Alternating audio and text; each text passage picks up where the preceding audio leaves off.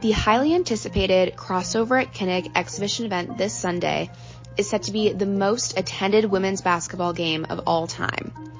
Nearly 50,000 tickets have been purchased for the game between the Iowa women's basketball team and the DePaul Blue Demons.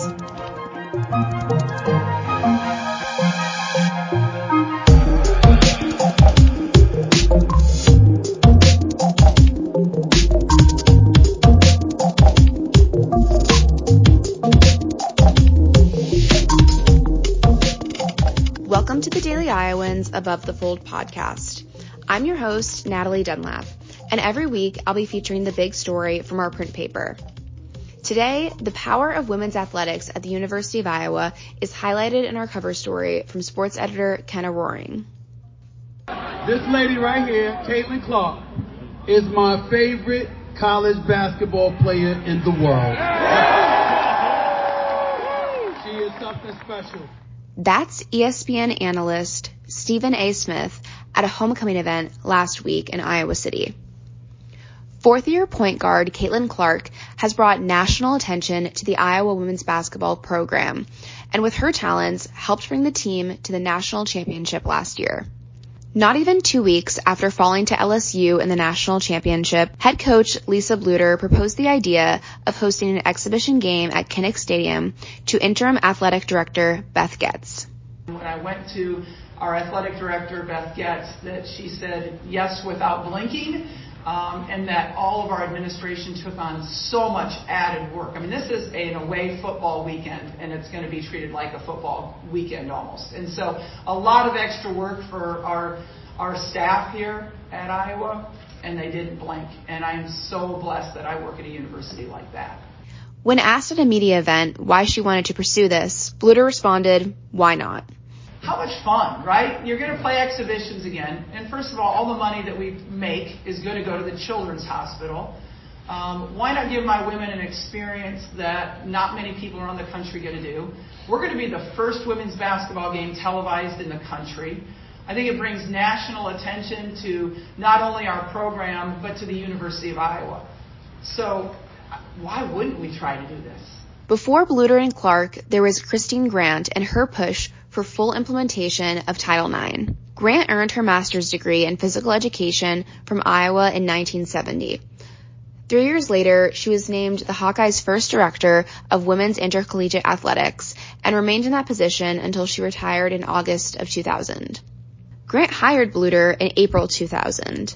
She died on December 31st, 2021 at 85 years old, but her impact on Bluder has been deep and long lasting. Bluder said of Grant that she was a mentor who taught her how to think in a different way. Now, Clark is showing female athletes what's possible.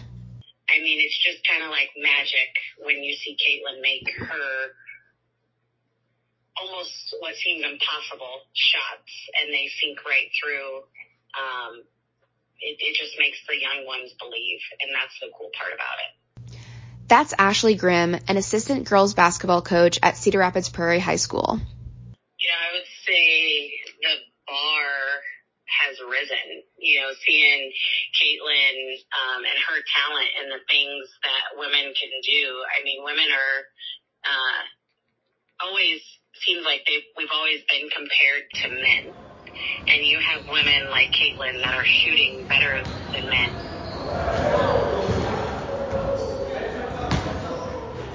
The 2022 women's tournament averaged 634,000 viewers per game, a 16% increase from 2021, according to the Associated Press.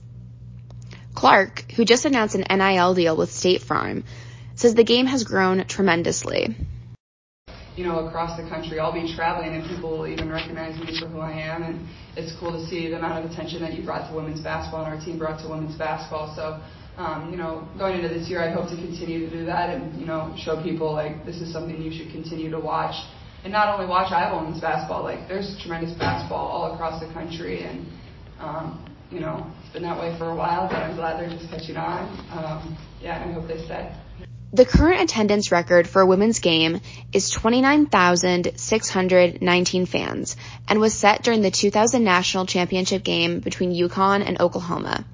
And if things go to plan on Sunday, the crossover event will significantly surpass that record. Across state lines, Nebraska volleyball set an all-time attendance record for any women's sporting event when 92,003 people packed into Memorial Stadium on August 31st to watch the Huskers defeat the Omaha Mavericks in three straight sets. I think it's just super cool. I think it shows how excited people are about women's sports in general. It doesn't only have to be basketball. It doesn't only have to be volleyball you know, softball, whatever it is. Um, it's just super cool, and um, I can't imagine those girls' feelings when they walked out of the tunnel to whatever, however, 90,000 or whatever it was, 90,000 plus people screaming for them. I just know that had to be one of the coolest feelings. As Kinnick prepares to host the exhibition event, the game will have an impact beyond Iowa City. Here's what Smith had to say at the end of his homecoming appearance. She is the reason I'm in Iowa City, and she is the reason I'll be back. Thanks for listening to this episode of Above the Fold. I'm your host, Natalie Dunlap. Be sure to check back with the Daily Iowa next week for another episode.